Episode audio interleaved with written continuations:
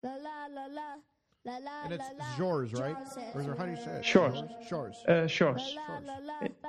Yeah, it's like Shark Wars, some people say. Shark Wars. Sjors. Yes. Portmanteau of Shark Wars. All right. Hello? Okay. Hello? I'm trying to mine up a little bit.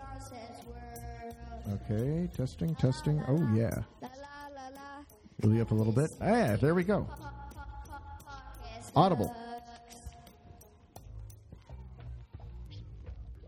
Hey, everybody. This is Junseth, and I actually am here alone today in the studio. I am going to be talking to a guy that many of us know, many of us have heard of, and whom I have always loved on Twitter, but actually haven't talked to in person or over the phone. So I'm actually really, really excited to have him on the show today.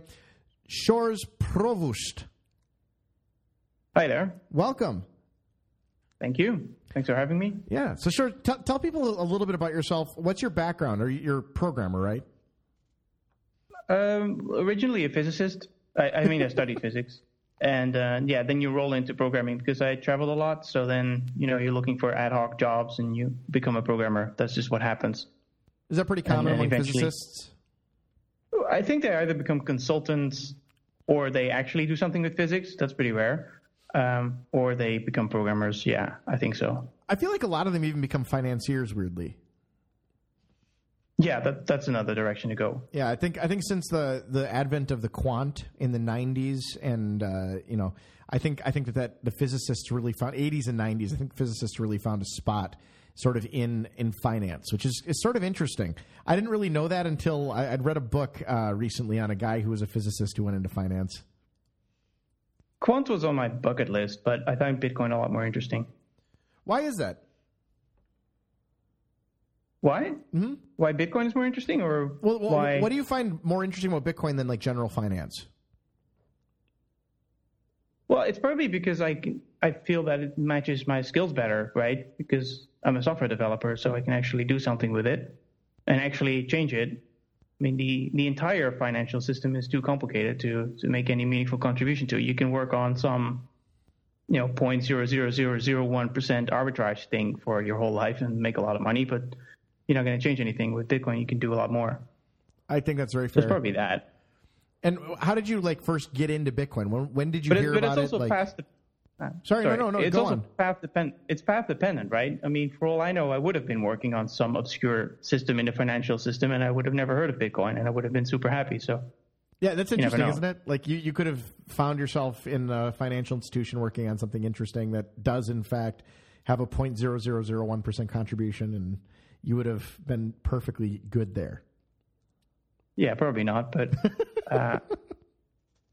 but it's a pretty random path. So Bitcoin itself, I always like to say I first ignored it in 2011 because I have an email to a friend where I'm explaining why it's dumb. And then it's like 2 years later or something that I started paying a little bit more attention to it, like actually listening to podcasts. I gave a short presentation to a Ruby meetup as well to explain like how to make a Bitcoin transaction in Ruby. You can still find that one. That's nice. 2013. Yeah. I bought a Bitcoin. Sorry. Yeah. I bought a coin in early 2013 and thought I was super smart. I sold it at the end of 2013 on empty cogs. Yeah, I think that thinking Bitcoin was dumb in 2013 or 2011 is a positive signal. The reason I thought it was dumb is because I was familiar with World of Warcraft gold and Second Life money, and I knew the biggest problem with that, or at least that I perceived, was that the company still controlled it. I didn't know the word centralized or anything like that, but the company controlled it, and they didn't want there to be a free floating exchange rate. They couldn't stop it. You had all these farms in China, people collecting coins and selling gold online, but it was undesirable and they could basically stop at any time. So I assume Bitcoin was something like that. And that's why, I didn't pay attention to it. Yeah. So I was selling World of Warcraft gold for Bitcoin for a while, even. Did you know that? Very cool. Yeah, and that was interesting to me because I would have to go online every day, and I would have a list of people who are actually buyers of the gold, and I would we'd meet them in the game, and then we'd do the exchange. And so this is like a local Bitcoins, but then inside of World of Warcraft, game. Yeah. Which is interesting because it's essentially remittance, right? Like they could, for example, convert that into their local currency if they found someone who's willing to exchange either the Bitcoins or the World of Warcraft gold. Yes. It's really weird. So or quite a few steps removed, yeah. It is, but it is a remittance corridor of sorts. I remember Blizzard would actually do a lot of basically banning of accounts in order to mitigate the sort of the mining operation. Yeah, I'm sure that's what I was aware of, that, you know, these companies didn't like, you know, their in-game currency being used as a vehicle for money laundering and God knows what. Are you a gamer? No, I was until I was 17 or 18. Okay. And then I completely stopped. The reason I ask is because I think the gaming industry right now, I don't think there's ever been a more interesting sort of economy in gaming than there is at the moment. And the reason I say is digital assets in games right now they're nothing but signals. Rocket League is a really good example. You have like wheels and cars and stuff that people are buying for real money. And they're exchanging in-game, and they're doing it with Bitcoin and other stuff. But basically, like, you can sell your items in-game, and they're going for quite a bit. And there's actually exchanges. That's not new, right? Happened 10 years ago. Right, it did. I mean, World of Warcraft characters and stuff. But, like, right now, it's highly liquid. And I think Bitcoin gives a really, really cool, different sort of way to deal with it. Because it used to be that, like, when I was doing World of Warcraft Gold before Bitcoin, you would use PayPal. And then you would hope to God that the person didn't charge back. Mm-hmm. Now, with Bitcoin, you must be skeptical. So you must be skeptical then as well of projects that try to sell in-game, or try to put in-game items on the blockchain. I mean, I could, you know, it's kind of like a Rare Peppy extended, I guess. So you have cross-chain or cross-game items, but I'm not sure if it. So makes I think any sense. I was really bullish on the idea of blockchain game tokens for a while. I do think that there's a place for it in cards. Mm-hmm. Like, I think Magic the Gathering, for example, would do really well with an online sort of blockchain game. I think they would make a wallet. I actually met someone at a meetup a few years ago who was working on a Magic the Gathering exchange for Bitcoin. And I think he was aware of the irony of that. Oh, you really? Yeah. Basically, reverse Mt. Gox. I would like to see that because, I mean, I think the thing is, like, one of the difficulties of these cards is the escrow portion, right? So, like, right now, if you're Wizards of the Coast and someone exchanges a card, like, you're kind of escrowing both, like, you're escrowing the card and somehow the money has to get to the person. So, like, one of those transactions could go badly. For a lot of these game economies, there's been a lot of sort of robust infrastructure built up in them, you know, in order to make sure that those transactions go well. But if someone's exchanging a card, like an in-game card, and let's say they're doing it online, let's say it's an online in-game card, there's no reason that transaction has to go really well. And I think that something like Counterparty actually kind of mitigates a lot of that, where you can have people actually exchange cards one for one in exchange for value, which is kind of neat. Yeah. I've always wondered whether these game companies really don't want any kind of trade to happen with the outside world, or whether they just want to be perceived as not wanting that to happen. Right. Yeah. And that'll decide the outcome of whether this whole, like, on-chain or blockchain-powered game token exchanges will work. Because if it's really just about perception, then it could make sense from a legal point of view from a gaming company to say, well, we have nothing to do with this. This is all happening on a blockchain outside of us. Well, then that brings me to my question. Like, if you're a gaming company doing that sort of thing, then would you want, would you build it on Ethereum, or would you be hosting your own blockchain? Because I think I actually have some pretty good ideas for how they could mitigate a lot of that and actually host it in a way that is sort of not hosting it. I think they wouldn't care. Like, maybe you'd initially do it on Ethereum because you might have a little bit more tools or familiarity, and then maybe you'll move on to something else. I mean, I know that Giacomo Zucco is working on this RGV coin, sort of replacement for colored coins. And that could work on Bitcoin quite efficiently, but it's just not done yet. Right. You could also use Counterparty. I mean, doesn't really matter. I know if I were these gaming companies, I would fork Counterparty. I would change all of the names in it, and I would remove Bitcoin from the DEX. And I would make all of the coins one-to-one. I would remove the ability of users to create new tokens, put them all, like all of that ability into one wallet, and basically just use that as a distribution method for these, coins. So I'm not super familiar with how Counterparty works, but doesn't it use the same Omni thing that Tether also uses? No. Omni uses MasterCoin. Okay, that's different. Yeah, but whatever powers Counterparty, yeah, you would definitely clone it and not use Counterparty itself. Right, that's dumb. That's what's really funny to me is I think the Counterparty network, I look at it and I think it's a really cool project. But I don't think it has a lot of use because if I were consulting, I've thought about this. If I were consulting with a company on what they should do, I think that I would just tell them to fork it and make modifications that sort of make it a Counterparty of one. Yeah, because there's no, as far as I know anyway, there's no additional security that the Counterparty system gives you. All the security it has is from Bitcoin to the degree that it has securities. But if you clone it, it's not less safe. Right. And because it's not like you're adding, I don't know, something like the Liquid sidechain where you have a whole hardware setup and all sorts of tricks that, might make it more attractive to use Liquid than to clone it. You don't have that with Counterparty, I think. Correct. And the beauty of that also is that, like, if you're, let's say, Wizards of the Coast, it gives you the ability actually to like reverse transactions because you could hard code transactions that you don't want, done in there and such, which is interesting. If someone like hacks somebody's wallet, you could actually give someone back all of their cards.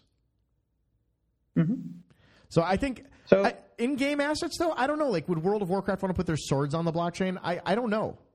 I don't think so. Well, why would they care? I mean, if they think they're going to live forever, why would they want to? Why would they want their stuff to be outside of their own control? Right. And why would they accept stuff from other games? Maybe they would. I don't know. That just depends on the dynamics in the whole game world. Right. And if they think it's make business sense, then they'll do it. Right. And I think that's like a lot of the Bitcoin stuff. I think that people think that Bitcoin and blockchains generally solve human coordination problems, and they don't. So, getting like World of Warcraft or something like that, like the only value that sword has is that Warcraft continues to be a going concern. Yeah, well, the idea then of putting this on a blockchain is to say, well, if that company goes away, some other company could decide to honor it, or not even a company, an open source community could decide to honor it, and then they would have this objective, place to that they would agree on. Right.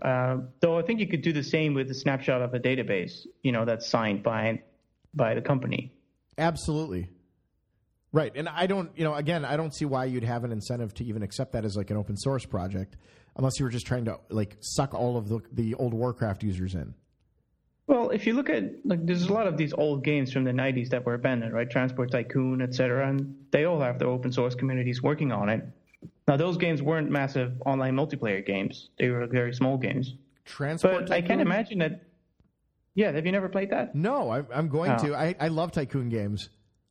Yeah, Transport Tycoon, you built your own little train Imperium. That was my favorite. I am a train guy, so Railroad Tycoon 2 is mine. I play it every night, right before bed. Yeah, so it's like my pornography. Transport Tycoon, because you're also building railroads and airports and cities automatically kind of grow based on your activity. You can even lower the land around a young city, and then a couple decades later, when the city is much bigger and it fills up the low-lying area, you can actually flood it. It was a lot of fun. I think they had an overflow bug too. Awesome! I am going to check this out. That's interesting. So they have an open source version of it, or how does it work? My guess is they reverse engineered it, but I think it's now maintained by open source people. I haven't played these things in 20 years, so I wouldn't know. But I wonder if Railroad Tycoon 2 has that, because honestly, that's my favorite game. I love that game. Sid Meier's. But so if you look at a long enough time scale, you might be in a situation where there is some massive online role-playing game or whatever it is, and the company just abandons it. It's not a commercial success anymore, but there's still like 10,000 hardcore people that love it. And now they want to continue, but they need to somehow agree on the state, and how do you agree with 10,000 people? Well, either a snapshot of a database, or maybe somebody did issue some tokens on a blockchain. Right. It's not that the blockchain offers a tremendous amount of security there, but it could just be, could be convenient. So that's an interesting perspective, that like maybe that's the efficiency, is that when the project gets abandoned, someone can pick it up. I don't know that like Warcraft would be like highly incentivized to do it. Although maybe once that, like, let's say that database if it were signed and agreed upon in terms of its state, maybe that would be what the open source project does. Yeah, I'm not sure, but it definitely wouldn't be $1 billion opportunity to like start a company that puts games on the blockchain. That's right. Not what I'm saying. Not I'm like saying it might be useful in some way, but CryptoKitties just finished. CryptoKitties has that philosophy. I think their idea is to sort of make these tools generically available. Right. But yeah, we'll see. They got funded $15 million, I think, closed November 1st, which is I thought really interesting. Yep.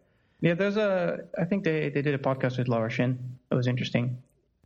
Yeah, I look at the numbers on daily users on DApp Radar. Have you seen this? It's one of my favorites. Yeah, they talked about that too, and they basically also admitted like it's almost zero. Yeah. So it is a long-term play, you know. And for a VC point of view, you know, they just throw $60 million at it, and maybe it works out, maybe it doesn't. Right. They don't care. Yeah, I wouldn't want to spend my life working on that. No, me neither. Me neither. But that's us. Yeah, that's true. That is the state, though, of like most Ethereum dApps. So I thought we could talk a little bit about like shitcoins and ICOs and just kind of like the value of those generally, like, you know, pull them out of gaming, which I think is probably the best case that I've heard made for a lot of this stuff is in gaming. Yeah. And it's not a great case, as you just heard here. So what's the ICO market seems to be gone and dead. So both ICOs and altcoins were sort of going up at the end of last year, right? November, yeah. December. Yes. And I was getting text messages and some forums that I'm on, and people were like, you know, pretending to be experts. Sometimes they would be pretending to be experts, and they would say, "Oh, this is a great opportunity," or you know. And then I would look at it, and I would go to the website, and let's say this ICO might be about energy on the blockchain. And you look at the team page, and nobody has any experience in the energy sector or any experience in the like heavy regulator sector. Right.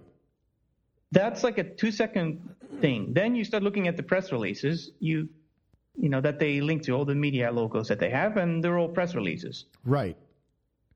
And with no comments on it. Sometimes I've seen, I think it was like probably Italian language press releases on a German website. Like that's the level of, you know, sophistication there. So I would point that out, and then some people would say thanks, and other people would say, "What about this one?" And I click on that one, and I go to the website and do the same thing. It's just what's funny to me is like I think people would say like this sort of idea with the ICOs that where there's smoke, there's fire, right? And the idea was pretty simple. Like how can you have all of these people building ICOs and building these platforms and not have any of them work out? And I would get that a lot. Like, come on, dude. Like, you're being such a pessimist. No, that's true. There might be one successful one. It's just that you won't be able to pick it. Well, what have you heard any ideas in the ICO space that, like, tickle your nipple at all? No, but, I mean, what I would imagine is somebody might get lucky if, like, you know, this company gets $100 million and they're smart, turn it into actual dollars or Bitcoin, and they, you know, hire a bunch of random engineers, and one of those engineers turns out to be super smart and like pivots the whole thing into $1 billion company. But, you know, what are the odds of that, of you being the one, you know, being lucky enough? And then even then you bought at the wrong moment, because, you know, you could have bought those tokens much cheaper. Well, I don't think there's anything value, there, you know. And the other thing is, I've noticed, that people would ask you specifically, right? It's like, "Hey, Sjors, what do you think of this coin? Isn't that amazing?" And then my first response would be, you know, why am I hearing this from you and not the other way around, right? Right. Because I don't want to be super arrogant here. No, but no. Where did you hear about this? In a Facebook group that are filled with people like you? It's always people who are technically somewhat sophisticated, like not super naive, right? But definitely not they don't know anything about Bitcoin. So, and that's who the scammers target, right? They try to look for people who have sort of heard about it, who, you know friends who are really excited about the technology, and then they think that's their opportunity in. And then they you know, these companies would write long blog posts, you know, with all sorts of technobabble and sometimes some FUD about what problems Bitcoin apparently has that they can solve. and that works. Yeah, I feel like Bitcoin's had sort of like these epochs where it, you know, people will say Bitcoin will be perfect for, and then insert some kind of noun, right? So for a while, remember when notarization was like the thing everyone was really excited about? Mm-hmm. Which made me laugh my ass off, because like, who's ever been excited about notarization except Ukrainians? So one project that I was actually excited about like 3 years ago, and I still think might work. I'm not saying that's $1 billion idea, right? But sure. And this was the typical gold on the blockchain thing. And what they would do, let me remember this correctly, they set up a foundation, and the foundation actually owned physical gold. And they had like all the, you know, all the receipts, et cetera, that they put on the website. And basically a trust. And the trust said the beneficiaries of the trust are the people who inherit from this Genesis transaction of a colored coin. And so the trust would kind of define its own beneficiaries that way, which is kind of cool, I think. But doesn't that have the same, like, the problem that you originally criticized with, like, World of Warcraft? See, I mean, this seems like, for me, my big issue with, like, Tether... No, because the trust doesn't, like, you know, just exists, right? I'm not super expert on trust law, but the whole idea of a trust is that it sort of outlives any company that, you know, it's not owned by anyone. It's just a thing that exists. Yeah, but the reason I ask is because, like, the feds can seize their gold. Can seize the assets of the trust. Yeah, 100%. Yes. So the instant that Tether or gold trust, whatever it is used in money laundering, guess what happens? The Fed shows up and takes their entire store of gold. Yeah, I would agree with you. I think that's the main weakness of it. It seems like the weakness there is the fact that it's highly liquid. Weirdly. You mean that the new thing? Yeah, because the cool thing about it is that now I would be able to trade gold with somebody else, you know, and as long as we both trust this trust, we don't need to actually get permission from anyone to do this. Right. But it's kind of like a Tether, right? I guess it's most comparable with Tether. It works great until it explodes. Yeah. I do think that like there is a place in the world for like Goldman Sachs, for example, doing that kind of thing though. I honestly, like that wouldn't surprise me if a big bank got into like offering that sort of thing. Yeah, but I am very skeptical about these regulated stable coins, because they would have to, you know, KYC everybody who touches the stable coin. And as far as I'm concerned, like if you're trying to move it, then your transaction isn't really settled, because they might, you know, remote freeze your balance at any moment. And the whole feature of Tether is that it's such a Wild West thing that, you know, nobody's going to randomly seize it. So it's more fungible. Except that Tether's done that. Have they remote frozen? Yeah. Tethers? So there was a case where there was an exchange that was hacked. A huge number of tethers were stolen. So what they did is they invalidated the address in MasterCoin, because MasterCoin is really only used for Tether, by the way. So mm-hmm. They invalidated the address so that nobody, you know, like basically anybody using it wouldn't, you know, those tethers are no longer in existence. They're just written off. I didn't know that. Yeah. So that's good news for those new stablecoins then, because apparently this is not a big enough, there's not enough reason for people to stop using it.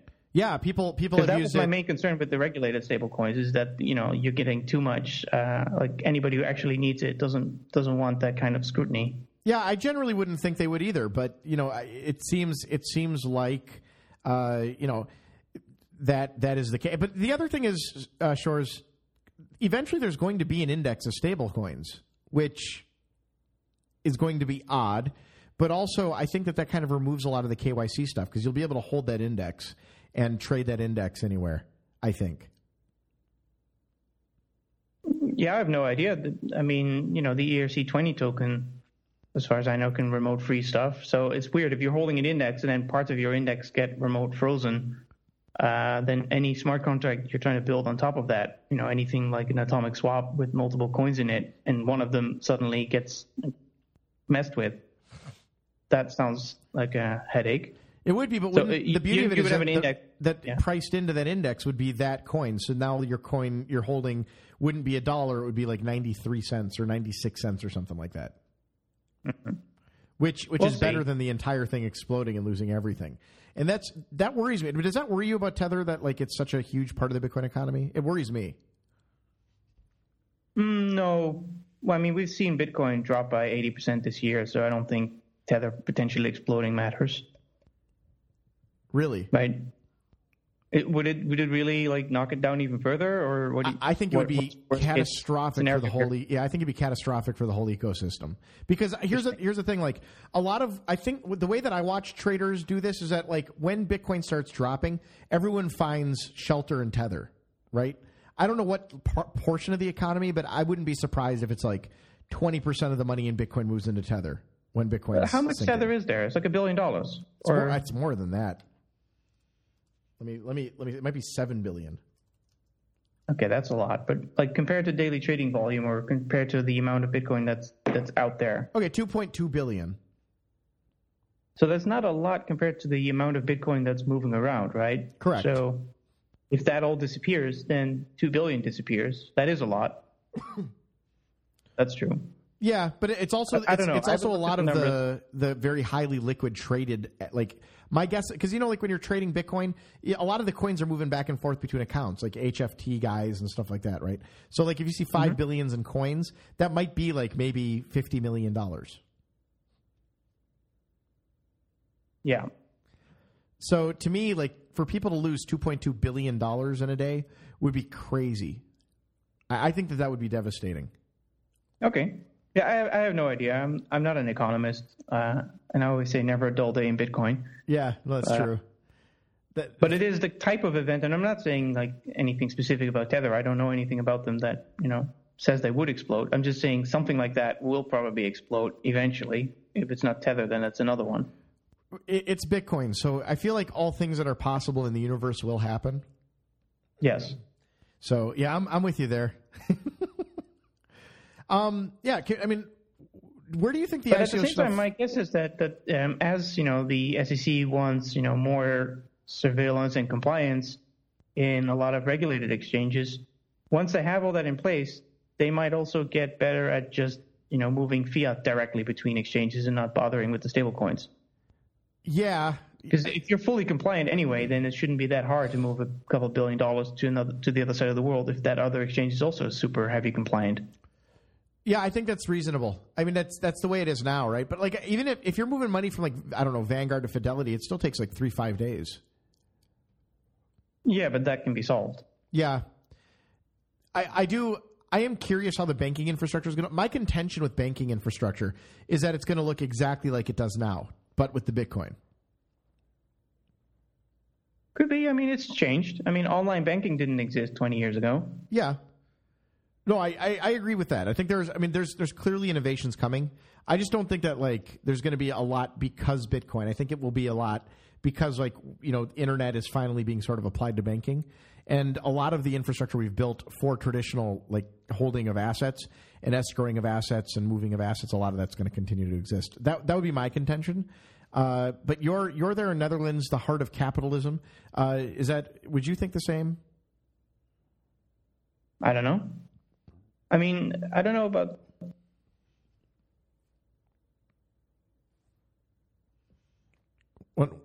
Sjors, give me one sec. Sjors? So in the beginning, a couple of years ago, everybody was saying, oh, Bitcoin is making it so much easier to move money than banks. But it's like, I had online banking, a long time ago, and it was instant. I could send chat messages to the person I was sending an online transfer to. So... Whereas in the U.S., you guys still had checks and these kind of weird things. So maybe the usability argument was never that strong. Right. Yeah. Yeah. I think that I think the I missed a portion of that in there because actually okay. the mic cut out. I was saying that the usability argument wasn't very strong in where I live because the usability of the banking system was much better. Oh yeah, but yeah, what I find a stronger argument is the fact that the credit card system just seems fundamentally broken to me.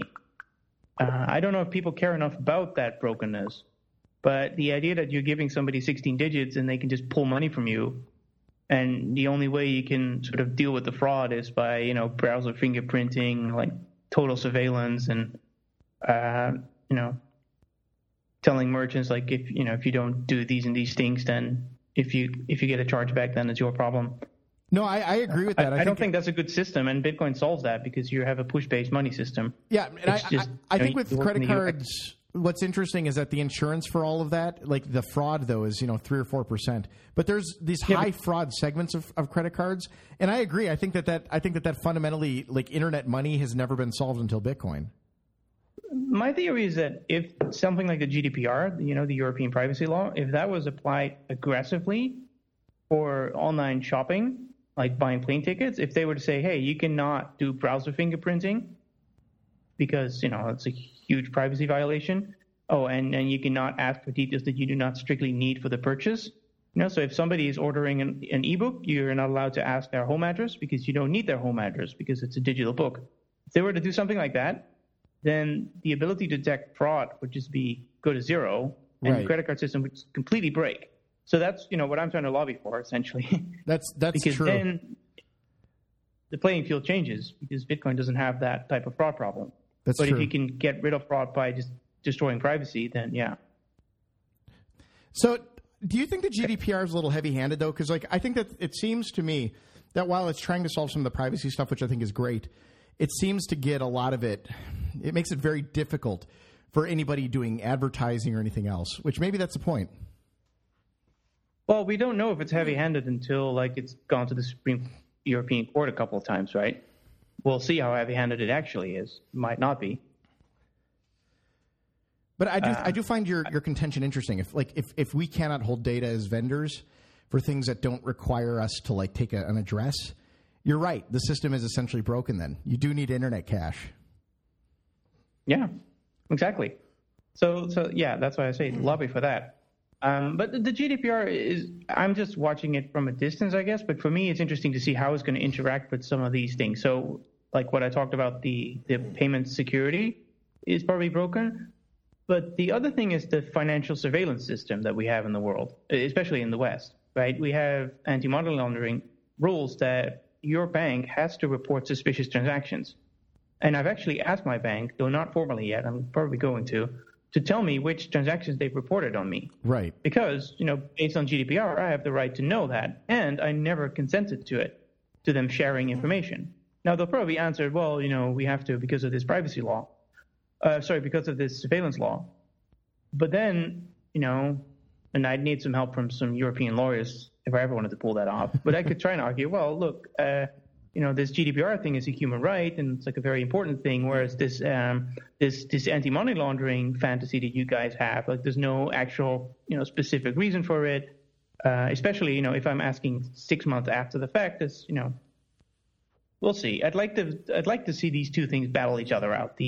The trend towards total surveillance versus the law that says we want total privacy. It is interesting to me this sort of dichotomy where the government says we can surveil you, but no company can have any information on you at all. Well, it's typical for Europe, not to be too libertarian here, but it's very typical for Europe to bully companies. They have all these massive fines for Microsoft and Google, and these privacy fines, most of these fines end up with companies, whereas, when they slap the government on the wrist, it's more of a slap on the wrist so far. We'll see if that stays that way. But, for example, here where I live is the tax authorities, they have this thing. If you're a sole proprietor, then you need a VAT number. So VAT is like sales tax, essentially. Right. And that VAT number goes on everything. It goes on your invoices. It goes on your website. You have to put it everywhere. That's fine, except the VAT number is not a random number. It could have been a random number. Why not? They could just give you a random number.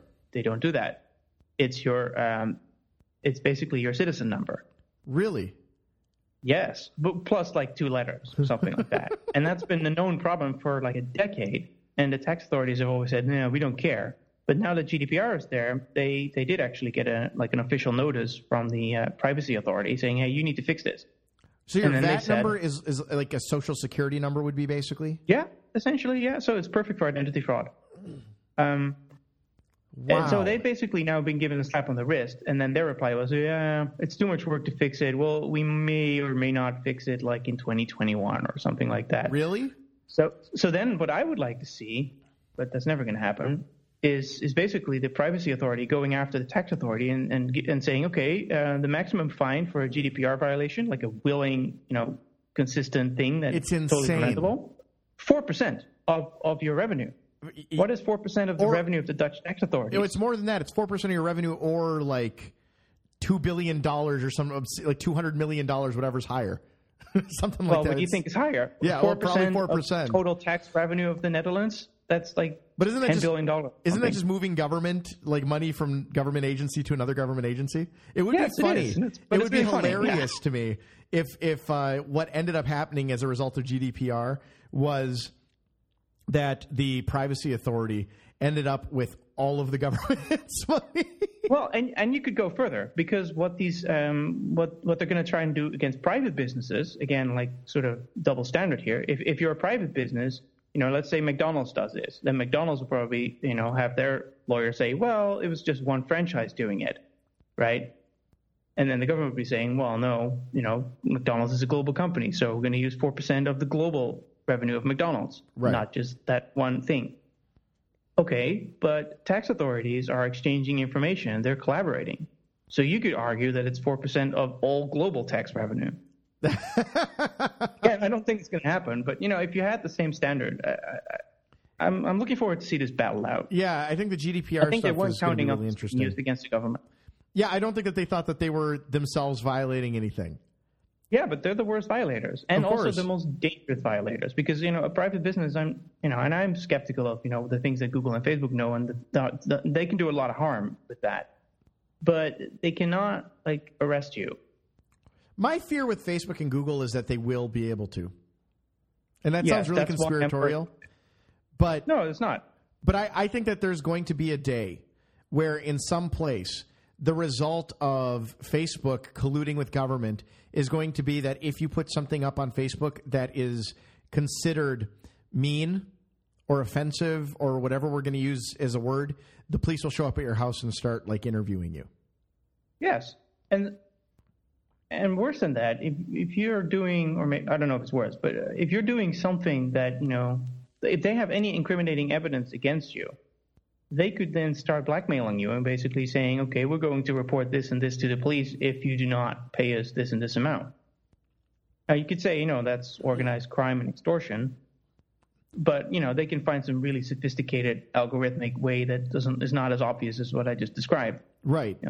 They could find a way to make you pay money not to go to the police, but it has to be a little bit more subtle than what I just said. But there are smart people, and we want to inform you that we plan on providing information to the police or information to your authorities. We've begun this policy for people that have committed something like a digital KYC violation, and the only way to prevent it is if you pay $10,000 to have your data deleted, which we're happy to do. Yeah, I'm not sure how it'll play out, but that's probably not the most likely dystopian scenario there. But these companies this is right in the book. Very big, very global. They can do a lot of harm. Well, I'm waiting for So here's the thing: President Trump is president. What happens when someone like President Trump, who people hate, that are at Reddit, release that person's history of looking at pornography on Reddit? Yeah, that will happen. It absolutely will. I guarantee it will. That's a really strange, terrible world. I think in the case of Trump, it won't have any impact. But in Trump's world, it won't matter. But for most presidents, it would. He looks at porn. What he'll probably do is shore up the porn lobby, and he'll get a lot of porn stars voting for him. I watch the best porn. Hot girls in miniskirts. That's what Trump likes. But I do. I find that sort of the dystopian future, based on the social media stuff, to be a little problematic. And GDPR is interesting to me because, and I'm with you, I am curious as to how it's going to sort itself out. I think that its compliance with it is very difficult, particularly for overseas companies. Well, we'll see. I mean, there's also a lot of lobbyists that are spreading FUD around about it, probably. Well, I haven't heard anything from lobbyists. But I do know quite a bit about integrating with it and having to comply with it. It's a very heavy-handed sort of law. Yeah. Well, again, we'll have to see if it's really upheld, right? It, the law can be very heavy-handed, but if it's not enforced, like, you know, if you go to a court and say this is unreasonable, yeah, then it depends on what happens. You might eventually have something like the right to advertise. Maybe that becomes a right. Right. Yeah, it's interesting because, like, in America, we have a number of things going on, like, that are heavy-handed as well, but eventually will certainly happen, such as every state now is able to levy, like, sales taxes on online e-commerce businesses. We have a very heavy-handed government in general, so that's probably also what people, like, don't understand. At least most European governments, and definitely the Netherlands, is not as heavy-handed. So you think the United States is a little bit more heavy-handed than even those governments? Yeah, for sure. I mean, you know, if you do something, if you violate some laws, you spend a lot of time in prison, and it's going to be very unpleasant. Yeah, we do like the prisons here. Yeah. So, I mean, what do you guys in prisons in the Netherlands? Or is it more like is it sort of a like vacation? I haven't been in them, so I can't vouch for them. I know in Norway they're like wonderful vacation type resorts. Oh yeah.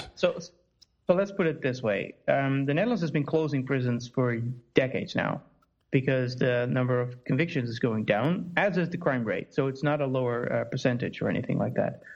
So do you think a reason that you guys have a low crime rate is because you have so many lesbians in the Netherlands? No, it's going down everywhere. It's going down in the U.S. too.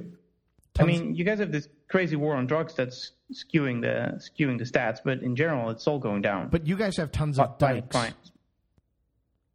We have dykes. Get it? Yes. Okay. I had to get there. Okay. Anyhow, go on. So Norway, Norway has very humane prisons, apparently. And one of the problems they started running into is because of the European integration, you have all these foreigners coming in Norway, and some of them, you know, commit crimes, yeah, and they end up in a Norwegian prison. You have to be a pretty hardcore criminal to end up in a Norwegian prison, as far as I know, but some people do. But then they realize that, you know, their family wants to visit, but have you ever been in Norway? It's like really expensive. And so they basically figured it's sad, you know, it's not fair for these people to be stuck in a Norwegian prison because their family can never visit them. So they figured let's just put a prison in one of those cheaper developing countries like the Netherlands. And so they're renting prisons in the Netherlands for that reason. Really? And they had to actually train the guards to be more decent, relatively. So, for example, apparently in Norway, they have to knock before they open your cell door and things like that. For real? So by Norwegian standards, Dutch prisons are barbaric. I'm not decent. Nothing. That's amazing. Yeah. Whereas I'm pretty sure they're, like, very humane compared to, you know, what's happening in the U.S. Oh, the U.S. The U.S. is a scary place when it comes to prisons. Like, people die in prisons, they get stabbed. Whitey Bulger was just killed. I would not wish my worst enemies to go there. It's really weird, and you know, I think there's a lot of evidence for, like, prison guard corruption and stuff like that. Mm-hmm. Let's get back to Bitcoin. Like, you've done a lot with Core, right? Recently, yes. So about a year and a half ago, I think. But a year and a half ago, I made, like, an accidental pull request to Bitcoin Core because I ran into some obscure thing with a test that I wanted to improve. And it's very addictive for some reason as you start making more pull requests. Because I don't know if you've ever used GitHub, but you have these notifications, and they show you when people have replied to your pull request. And because Bitcoin Core is all over the world, you know, you get a lot of comments and a lot of feedback from different places, and you know, then you learn as you're changing, because people will tell you, hey, this part of your C code is wrong, and then you fix it, and then you get comments from another person. So it's quite addictive. So I started doing more of it, and I was starting to, you know, ask myself, like, okay, how can I keep doing this? And what I thought about back then, this is a year ago, was, hey, maybe I should do Ethereum smart contract review as a paid thing. Right. But sort of right around the same time, and I was getting close to actually being able to do that. Right around the same time, the whole SegWit2x drama happened and blew up. And after that, blockchain.info offered to sponsor my open source work. Really? And so, yeah. So that's great. I mean, I used to work for them up until about half a year before that. So you're paid... It's not like that came out of the blue. An actual paid Bitcoin developer at this point. Yes. Nice. Yes. Congrats, Sjors. Basically, I can do whatever I want as long as it's open source. So that's really great. So I'm quite happy with that, because otherwise I would have been reviewing Ethereum smart contracts. Yeah, I think a lot of people don't realize that that's kind of how open source works. Is it's sort of like race car driving. People tag their bitch and they say, that's the one we're going to give money to. Yeah, I guess. Well, I mean, there's different developers with different motives, right? Some people are working on a specific project, and as part of that project, they see some problems in Bitcoin Core and they fix them, plus some additional time that they put into it. Right. Other people might be financially independent and just do whatever they want, and then, you know, you have the Blockstream conspiracy, et cetera, et cetera. I love the Blockstream conspiracy. That's my favorite. Yeah, they're great people. I think anybody who's worked and actually done code stuff for Bitcoin Core realizes how stupid it is, though. Yes. So my theory about Blockstream is that it is what happens when you give a bunch of nerds infinite money. Yeah. They just nerd out. That's it. There's no conspiracy. Like, everything can be explained by the simple theory of giving nerds infinite money. Correct. I agree. No, I mean, it's interesting to me because, like, you contribute to Bitcoin Core. It's not like Blockstream comes up and is like, Blockstream has arrived, and we don't like this one for these reasons. It's more like Blockstream also contributes to Bitcoin Core. So I had a discussion with someone about a year ago as well, sort of around the Seq2x drama, because that's when people have these debates. And it was about, you know, Blockstream's power in this thing. And their concern was, hey, you know, if, you know, they were basically saying, okay, anything that's not approved by SEPA and Maxwell is like, you know, you have to go through them, so it's kind of centralized. And I was like, okay, let's see if we can prove that, right? If we can, so the way you do that in science is falsifiability, right? So what I would say is, okay, find me a single example where they are abusing their power. So that example could be a pull request by someone. And everybody loves it, but SEPA comes in and says, I don't like it, doesn't explain it, just says, I don't like it, and refuses to explain it, and it never gets merged. Or the opposite, where he makes a pull request himself, and everybody says, this is terrible, don't do this, and like gives very specific feedback, and he's like, fuck you, I'm the boss, I'm going to merge this. And I basically challenged him, like, give me one example of something like that. And he couldn't find it. And I haven't found it either. Right. So that tells me that, you know. Well, not to mention Seq2x. I mean, the SegWit implementation was a user-activated soft fork. Blockstream had shit to do with that.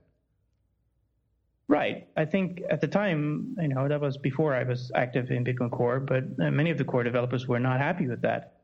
Yeah, they were very scared of how UASF would work. I was also not happy about it. Trying to remember, I had some arguments on Reddit with people about it. I still think that if it had come to a confrontation, it would not have worked, because it was not obvious, because it was a hard fork essentially. Why do you say that? Because if you're forcing a soft fork, then your nodes are not following the most proof of work based on the existing rules. Yeah, but that's not really a hard fork, because like it's still compatible with the old versions. All they were doing was saying miners that didn't start flagging this would be like removed. Yeah, but that means you also need to remove everything that builds on it. So let's say the first block comes in on August 1, and that block signals SegWit. Okay, all the UASF nodes are happy, so they'll accept the block. Next block comes in, and this does not signal SegWit. So the UASF nodes reject this block. But now a miner that does not know about UASF, but is in support of SegWit, mines on top of this invalid quote-unquote block, and he signals SegWit, but he still gets his block rejected because he built on top of a forbidden block. Interesting. And so as far as the miners are concerned, they're just building on that chain because it's perfectly valid and it has the most proof of work, because now it's two blocks. Whereas the UASF folks, you know, maybe they mine one block every 10 blocks, every 100 blocks, depending on, you know, how much hash power they manage to convince. Now, at some point, but that makes it a hard fork, right? Well, I would say that it makes temporarily. It makes UASF. It makes a hard fork possible with UASF. It does make me wonder if you're going to implement rules like UASF. Why not? Why not just do a hard fork? So what I thought about, and I have no idea if that's actually a good idea, but it's something more of a soft UASF. Because first of all, let me describe the problem with this UASF. Whether or not you call it a hard fork, the problem is if you're a user and you decided to download a UASF node, you would suddenly not see any new blocks. That's probably fine because then you would just not do anything. But let's say there were blocks on that side, but it was still a minority. Well, then you might think you've received Bitcoin and you think you've sent Bitcoin, but then on the other side that didn't happen. So you get all these problems with replay issues and all this confusion of what is your actual balance. So it's not a very safe user experience at all. You have to stop using it during the contention. That makes sense. I just don't think it... But their theory was that at some point, the UASF side would win the market, right? And as soon as you win the market, then despite having... so if you win the market, then people start mining on top of your side, and then eventually your side becomes longer, and then you wipe out the other chain. Right. Okay. That's really bad for the non-UASF people. So if you're a normal Bitcoin user and you have no idea that this is going on because you don't follow Tonevase and you don't follow Reddit and you don't speak English... you're using Bitcoin as usual. You think you've received money, and poof, it's gone. I think that's a fair critique. I don't think that it's fair to say it's a hard fork because I don't think it really meets any of the criterion for a hard fork. I guess it is at the moment it's happening, right? But after that, it becomes a reorg. Yeah. Well, I think it's a forced reorg, essentially. But there wouldn't be a reorg if they never get a majority hash rate. Yes. So if correct. They always have a minority hash rate, then it's a hard fork. But as soon as they get the majority, then it's not. Then it. But again, I don't know that it's because the rules are the way that I've always kind of conceived of a hard fork is that the rules are backwards compatible, right? So old nodes could continue to operate. That's a soft fork. Yeah, that's a soft fork. Sorry, way I've always conceived a soft fork. The way a hard fork I've always conceived is that old nodes would not be compatible with the new node. So Ethereum 2.0, rebuilt from the ground up because they couldn't figure dick out. So that's a hard fork. But to me, a soft fork when everything is compatible with the old system, I don't think UASF is a hard fork. I don't. It's not. It's certainly not a traditional soft fork. Yeah, but it's not compatible with the original rules with old nodes in the beginning. Because the old nodes are. Well, I guess it is because they're going to be making smaller blocks. You can give it the name. Yeah. My main point was that it is really bad for users. Call it spork. Yeah.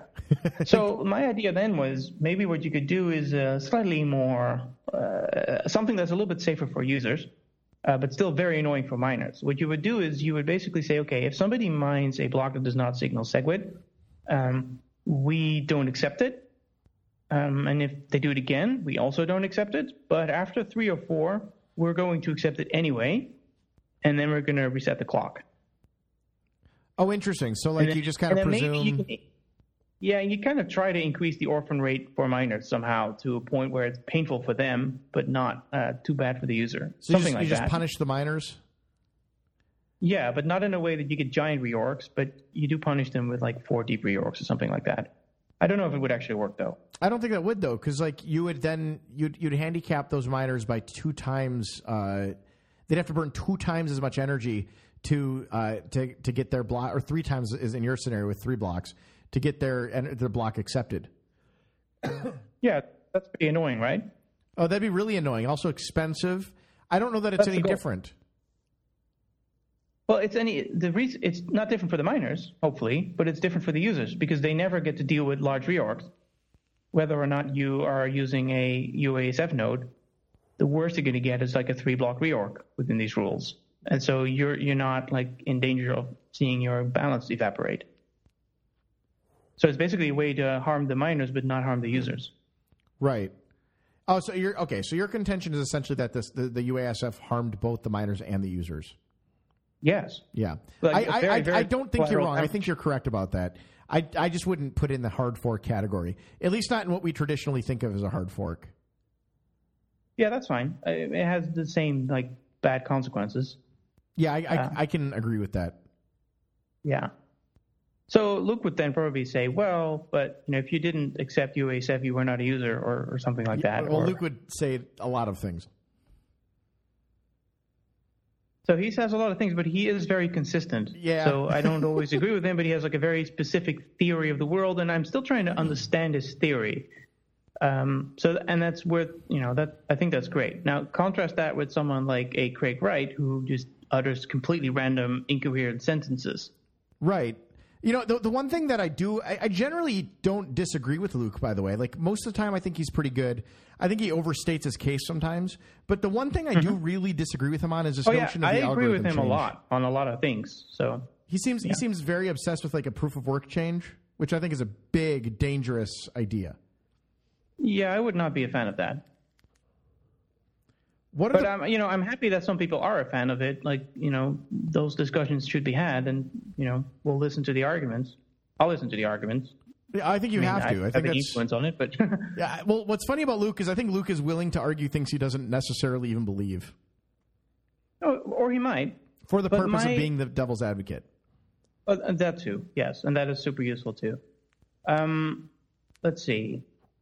So, we can talk about proof of work if you want. Yeah, I would love to. So I kind of like SHA-256. I think I recently tweeted like several reasons why I like it. Not because it's interesting in any way. Like, it's not an interesting, beautiful, elegant algorithm or anything like that. Is that why you like it, though? Because it's uninteresting? No. Why I like it is that it is simple, relatively. Like, you can implement it in a day in Python or whatever you want. Or less if you're actually good. It is old. You know, it's been around for a while, so we've had time to see problems with it. And it's now widely deployed on, you know, 7 millimeter or 7 nanometer hardware. So it is really expensive on special purpose 7 nanometer hardware. So if a government or some other entity suddenly wanted to get a lot of that stuff, a lot of mining hardware, at the very minimum, that would, you know, be noticed. You know, the supply chain would suddenly be like, who the hell is buying enormous amounts of these chips? And vice versa, if you are a part of this super secretive organization that is, for whatever reason, buying a giant amount of mining hardware, I'd say that's the dumbest attack you can think of, but let's say you would, you have no, what do you call that? Like, other explanation, like right. You have no plausible deniability. Like, if you have a CPU-based coin, for example, you can have all sorts of reasons why you're buying 1 billion CPUs. Right. You know, because you're Google, or, you know, because you're the NSA and you want to wiretap people, and that just needs a lot of CPU power. But then, you know, the NSA might, if they wanted to, and or order Google to install a little program that, when needed, suddenly attacks some sort of chain in some pre-specified way. How much insight is there into that supply chain, though? I don't know. I would be very curious, for example, for coins like Monero, to know how many CPUs there are on the world and what percentage is used for mining. Because if it turns out that, say, half the world's CPUs are used for mining, which I don't think is the case, but if that were the case, or at least half the world's like easily deployable CPUs are used for mining, then CPU mining is fine, in my opinion, because it's not that easy to 51 attack it. Well, I had Ricardo on a little while ago talking about that. Mm-hmm. He was saying that that's kind of how they caught the people with ASICs on Monero. Yeah, exactly. That was just a small attack, right? Yeah, but what they did is they realized that there was more computer power being put on than there were all of the, you know, GPUs being built in the world. Right. Okay. But then you're noticing that ASICs are actually being used, but you're kind of too late. You're too late if you can't resort to like hard forks as quickly as Monero can. Yeah. Well, they only can because it's a culture of hard forks, right? But in the Bitcoin scenario, like, you would notice it on supply chain. Like, you would have Apple issuing a quarterly report saying we cannot ship the next iPhone because there is just no chip manufacturers currently available because they have this mystery project. Like, it just means that, you know, half the world's chip manufacturers go missing. Do these ASICs get used in other things? If they're buying ASICs enough to beat Bitcoin. Like, is there a reason to have an ASIC in an iPhone? Is that a thing? Like, are ASICs used elsewhere? But ASICs are just chips, right? No, chips are made somewhere. But I mean, like, so the SHA-256 algo, is that like something that you need a chip for in like a computer? I think most common processors have some optimizations for SHA-256, but ASICs are like much better for that. Right. Well, they literally just do that. Yes. Right. And that's nice because it means that if you're some organization buying a shit ton of ASICs that can only do SHA-256, well, you know, then everybody in that organization will understand what it's for. Whereas if you're buying CPUs, it could be for anything. Right. Well, they're finding that in Venezuela, too, by the way. The government confiscates ASICs, but it doesn't confiscate the GPUs.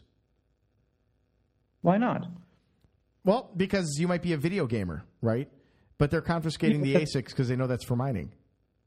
You might be a video gamer if you have, like, 50 video cards. Yeah, you're buying, like, 100 GPUs or video cards, and yeah, you're a gamer. That sounds plausible in a country with rule of law, but not in Venezuela. Yeah, they would I would expect them to just confiscate it. Well, I'm sure they will eventually, because like they might even be doing it now. But that was just a lot of the miners turned to GPUs in order to obfuscate the fact that they were mining, because the government would just show up and take their ASICs. By the way, I don't think it's the government, as in it's not... Government actors, individuals in the government. Yeah, I mean... Yeah, it's individuals who used to work for the government, but now are probably acting on their own behalf, or like some subsection of it. They're using government resources, well, but they are not... You're saying that it's because... A failed state. Yeah, you're saying that because you understand that, you know, there's a private key. Well, it's a big difference, right? Because it's huge. If there was a like executive order all the way from the top in Venezuela to say we are going to mine Bitcoin and we're going to do that by confiscating from our civilians, that could happen, but there's no evidence for that. Correct. Right. The evidence is just that random people are confiscating equipment and using it for their own benefit. It'd be very interesting if it was mandated from the top. So I'd love to know that if that was the case. What do you think about? Sorry. A sanctioned country would actually do this. Like the OFAC thing that happened yesterday, if I was Iran, you know, and I was worried that somehow the miners would start censoring this, which I don't think is realistic, but let's say you were worried, well, then you just mine yourself. You only need 1% of the hash power or some larger percentage. Just every 100 blocks, you mine those transactions that are OFAC unapproved. Yeah, and then the question could be, okay... would OFAC then force, you know, every other miner to orphan those blocks? But then you have the question of how much money can you force people to spend on enforcing regulations, because that's expensive to your blocks. And it's not, you know, they're not asking banks to spend $1 million on preventing things. Right. I've talked to a number of miners recently, and I've heard something really consistent from them, which is a little weird. Didn't realize this, but apparently Iranians are trying so hard to get their hands on miners, like you wouldn't believe. Well, of course, if they have difficulty exporting oil, or if they're not getting, you know, enough for that oil compared to what they could get if they turn it into Bitcoin, then they should be buying miners, and they might just want it as a backup plan. I'm hearing that isn't Iran just exporting oil to China? Basically, I'm hearing that that Iranians are contacting mining sellers, and they're offering to do things like show up in China with cash. So you should just run the numbers, right? You have to look at how much is a barrel of oil and how many Bitcoins can you mine from a barrel of oil if you turn the oil into electricity in some efficient capacity, and then you can see whether or not Iran should be buying Bitcoin miners. It's a simple calculation. I haven't done it. It is interesting because, like, if you have these countries that, for example, clean up their act in terms of energy, like we stop using fossil fuels, and there's just no market for fossil fuels, it does mean that there's a simple way to dump these fossil fuels. You just burn them. Yeah, but for oil, you don't have to burn it. You just put it in barrels and you keep it. Well, but that's what I mean, though. Like with oil, let's say that there was no more need for oil. If a lot of countries started getting away from oil, you have all electric cars, and like oil is just a thing of the past. Like you can, then oil gets really cheap. Oil gets really cheap, and it might be that it's just a better option to burn it for Bitcoin. Yes, which would be really interesting. This, I think I sent you that link recently, right? There's this guy in Canada who apparently has this rig that you can use to turn gas into Bitcoin. Are you skeptical of that? Yes. You should always be skeptical, but I have no reason to assume that he's not honest or anything. But you should always be skeptical. So basically, the claim is that what he does is there's some gas in the north of Canada that they apparently just leaks and they just burn it, and so he puts a generator on it. Essentially, it's just a standard generator, and then he uses that to mine Bitcoin using one of those miners in a box kind of structures. And that could very well be true, and it could make sense. But then somebody commented on that tweet and he was very skeptical. He said, well, that's super unsafe and gas companies would never accept that at scale because of the explosion hazard, et cetera, et cetera. Right, you're saying that it creates a choke point. Well, it sounded like he knew this critical person sounded like he knew what he was talking about. And I can't think of a reason why you would want to diss a random project like this. Right. But I have no expertise in this area, so that's just what I've heard. I love it if it does actually work, and I'm glad that people are trying this. In theory, it does make sense that if you have energy trapped somewhere and you can't just keep it forever, then you turn it into Bitcoin. Absolutely. Well, I like the random energy burning projects because there are places where there's just energy kind of being wasted, and there's other places where there's kind of weird free energy. So I remember that the Tesla miner. Yes, but that doesn't last long. No, but I still like that because Tesla had that program where they were doing free energy forever for people that bought the S. Yeah, that's dumb. Yeah. So someone put a miner in the back of their car and just plugged it in. And it was just it made me laugh my ass off. I thought it was such a great use of that. Right. There's this general pattern, right, where Bitcoin finds weaknesses that already exist in society. Yeah. And so insecure software, so you get ransomware. Free electricity, so you get miners. There's a whole bunch of these things. It's a subsidy sucker. If you're not going to spend money on insecurity, if you're not going to, if you're going to have subsidized cheap energy, then Bitcoin shows up and eats it. Now there's, from my understanding, a lot of mining happens in places where there used to be aluminium smelting.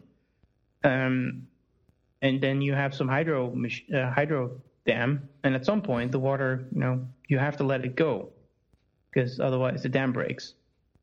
And if there's no aluminium smelter and no other industry right there that needs it, then it could make sense to mine Bitcoin using that excess hydro.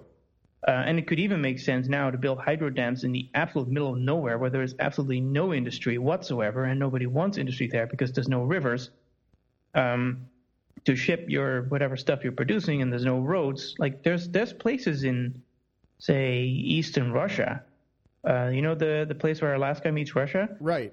There are no roads no highways anyway, and no railroads within 2,000 kilometers in each direction. I mean, that's true. There might be places where there's land at 25 cents an acre somewhere that nobody wants because it's, the Darien Gap kind of thing. And, but then nobody wants to go there. There's one energy source in it. Yeah. There could be, there's mountains, again, eastern Russia. There's mountains there. There's rivers there. Maybe it makes sense to just build random giant hydro dams and mine Bitcoin with it. We'll probably see some crazy things. Yeah, people are really creative. That's something I will say is I'm amazed. It's a bit cold there. Yeah, well, that might be good. Well, water doesn't move when it's frozen, right? So there's those kind of problems. So then what you do, here's what you do, Sjors, is you take your miners and you put them at the head of the stream. And what you just stream if it's frozen? You melt it with the miners. That's all I'm saying. Just melt it. Maybe that could work. I guess if you start in summer and you have the whole thing flowing, and then you have a bit of a battery. Yeah, and then you just melt the snow. But I mean, as well as I do, that's not enough to power anything. No, but ice is going to be the top, 12 inches or 24 inches. It's not going to be all the way down. You're still going to have flowing water. Yeah, but there's not going to be any streaming rivers to fill up your dam. That's the problem. That's true. But the most extreme idea I had here was, do you remember this article from a year ago where NASA saves the world or had a plan to save the world? Because you guys have this Yosemite problem. Yes. Yeah. And that's literally a problem. The thing is going to explode at some point, and then that's the end of the world. But pretty much. But it's great because we get to watch. In the meantime, we get to watch these beautiful hot springs explode from the ground. Yes. But it is a giant. But it's a giant volcano underneath America. Just enormous. That's going to explode. And so they came up with a plan, or at least not really a plan, but sort of a proposal of how you could potentially defuse that bomb. Basically, they would cool it down over like a 10,000-year period.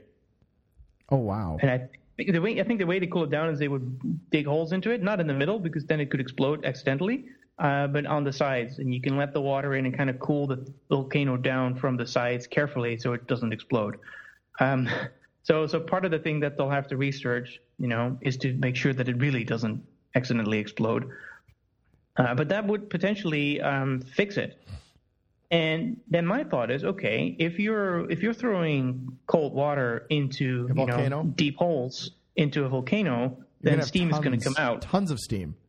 Yeah, and there's nobody lives anywhere near that place. So my guess is there's a lot of potential electricity there. That just, you could build a bunch of cables, like a bunch of electricity wires all around Yosemite to try and get that energy to California or some other place that needs it. So that might make more sense if you can do it.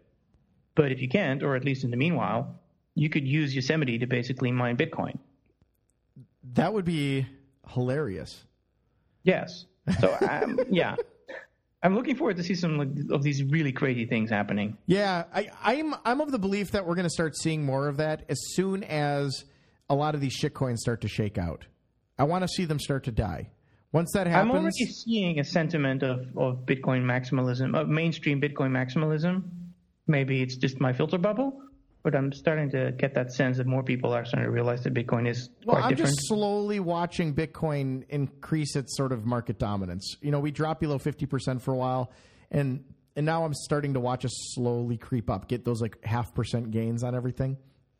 But it's not just the market that matters; it's also the discourse. What are people talking about? Of course, the discourse matters. But like I'm saying, the discourse is going to affect that, right? So I'm just looking at it like right around 54% now, and I'm not seeing these like wild shifts anymore. I think the way it's going to happen is that these other coins are just going to kind of slowly die, and we'll just stop hearing people talk about them. That's what happened with BitShares, if you remember. No one talks about it anymore. And for some coins, my guess is that the people who are still talking about it are paid to talk about it, or like, it's their coin. But, some coins are probably still living strong. Yeah. I mean, Ethereum. Yeah. But I haven't heard anything from Tron recently. No, me neither. So I haven't paid attention either. Like, Twitter does have a bit of a filter bubble. It's true. So it's quite possible that there are like super active coins out there, But you're right. I think there's more attention now to Bitcoin and a little bit less to the others. But that could change. Like, I could imagine if there's another price rally, there's going to be a whole new generation of Bitcoin killers. Well, that's kind of what I assume is that every few years you're going to have this giant big increase in price, and you're going to see a bunch of new coins that'll creep up, and they just the entire market will get more and more and more bifurcated. Yeah, I would expect that the people who have lived through the 2017 pump will be a little bit more skeptical of these new projects. Yeah. But if there is a pump in the Bitcoin price, it has to be because there's a lot more people piling onto it, which means there's a lot more people, again, to pile into all these other nonsense. Well, I thought also what was interesting about this last cycle was that, you went from everything is a Bitcoin killer, remember, to now things are Ethereum killers and Ripple killers. And Ethereum is an Ethereum killer. Ethereum is 100% an Ethereum killer, but like EOS is a Ethereum killer, and I think Tron was an Ethereum killer, and so like the last cycle, everything was describing itself as an Ethereum killer. So if we see one of these like kind of creep up, I think you'll see another like round of like, well, now we're the Litecoin killer, stablecoin killer, stablecoin killer, or whatever the fuck it is. Well, MakerDAO is a stablecoin killer, remember? So that's the new one. Die. Oh man. I have no idea. I mean, I also wonder whether this ICO thing can happen again, because that was just weird. Like where you have tokens that represent absolutely nothing. And, you maybe... my sort of take on it when I was talking to Sasha. I mean, literally, you have nothing. Yeah. And I can't even begin to understand what people think that they have. They literally have nothing. They have nothing that they can sell to another person for slightly more. for no reason. I mean, like I said, there's literally nothing there. There's no company. There's no backing. It means nothing. But you've read all the South Sea Bubble stuff. Yes. I heard about that book thanks to your podcast. So we know that this dynamic exists. And I think the total market for that type of scam, well, we've seen historically, can be like half the GDP of a country. Sure. Well, that's Algeria, right? That means Albania. Total market cap for all altcoins, ICOs, and whatever new thing is there, the total potential market cap is half the world GDP. So I don't think this is over yet. I'm not in. That'll be very bad if it's true. But it could be, or it could be 10x the global GDP. Like it could be absolutely insane. Here's the difference between the South Sea Bubble and this. The South Sea Bubble was a company that claimed that they were a company, right? They offered equity in something, and what they did is they falsified shipping routes. They didn't disclose that they had nothing. Yes. They didn't disclose that they had very little, and they had a lot of ships that they parked off of like Brazil and stuff. And that just didn't move, but that they would say they had, and that the shipping channels are opened. And, it took a lot of sophisticated looks into like what they were actually doing to kind of figure out that they were doing nothing. Yeah. In a time where people did not have a lot of access to, knowledge in general. Right. The other difference is that it was the best informed aristocrats that bought all that stuff. It's true. The other difference though, that was really important is that all of that money was, I think, put into England's coffers and sort of given like as a loan, and England would have gone bankrupt, I think, if it hadn't been for the South Sea Bubble. Yeah, that could be. But I mean, my point is that the bubble can be as big as the world economy. Yeah, and that's true. I think Albania is a really great example of that, where like basically their entire economy was Ponzi schemes. Was that the naturally occurring Ponzi scheme? No, the naturally occurring Ponzi scheme was a paper by not the UN, the World Bank. Yeah, I still need to read that. Yeah, they just talked about how a lot of things in the world look like Ponzi schemes, and that they're quasi naturally occurring. But Albania. The Albania thing's really interesting because what happened is there was just like this proliferation of Ponzi schemes, and they got so big that people like just continued to pour money into them. Politicians began putting their logos on their websites during campaigns and everything else, and the whole country kind of exploded, and it ended up in a civil war. So what ended up happening? That's exactly the South Sea Bubble. Yeah, it's minus the Civil War. Well, minus the Civil War and minus the fact that it wasn't quite a Ponzi. It was just a scam. It was a different kind of scam. But the Albania one is interesting because what's ended up happening is we've gotten on a large scale the opportunity to study how to unwind economies when their entire economy is a scam. Yeah. But I do agree. And then I think that there's a lot of room for those ICOs, and I don't want that, but it does. It's got to be something else. Like, I mean, ICOs are so 2017 now. They really are. It's going to be something else. Man. Well, Sjors, I don't want to take up too much of your time, and we can have you on any time, and this was absolutely wonderful. So let me let you go. Well, thanks for having me. Absolutely. And, yeah, it was fun, too. Yeah, I love it. It's kind of a free-flowing conversation, And you're just a wealth of knowledge. I love following you on Twitter. Do you want to tell people where they can follow you? At Provoost. So that's Provoost. Awesome. On Twitter. You want to do the sign-off? This is Junseth. Chuck it up the deuce of the South. The masses had to go in peace. St. Catherine, pray for us. Bye-bye. Bye.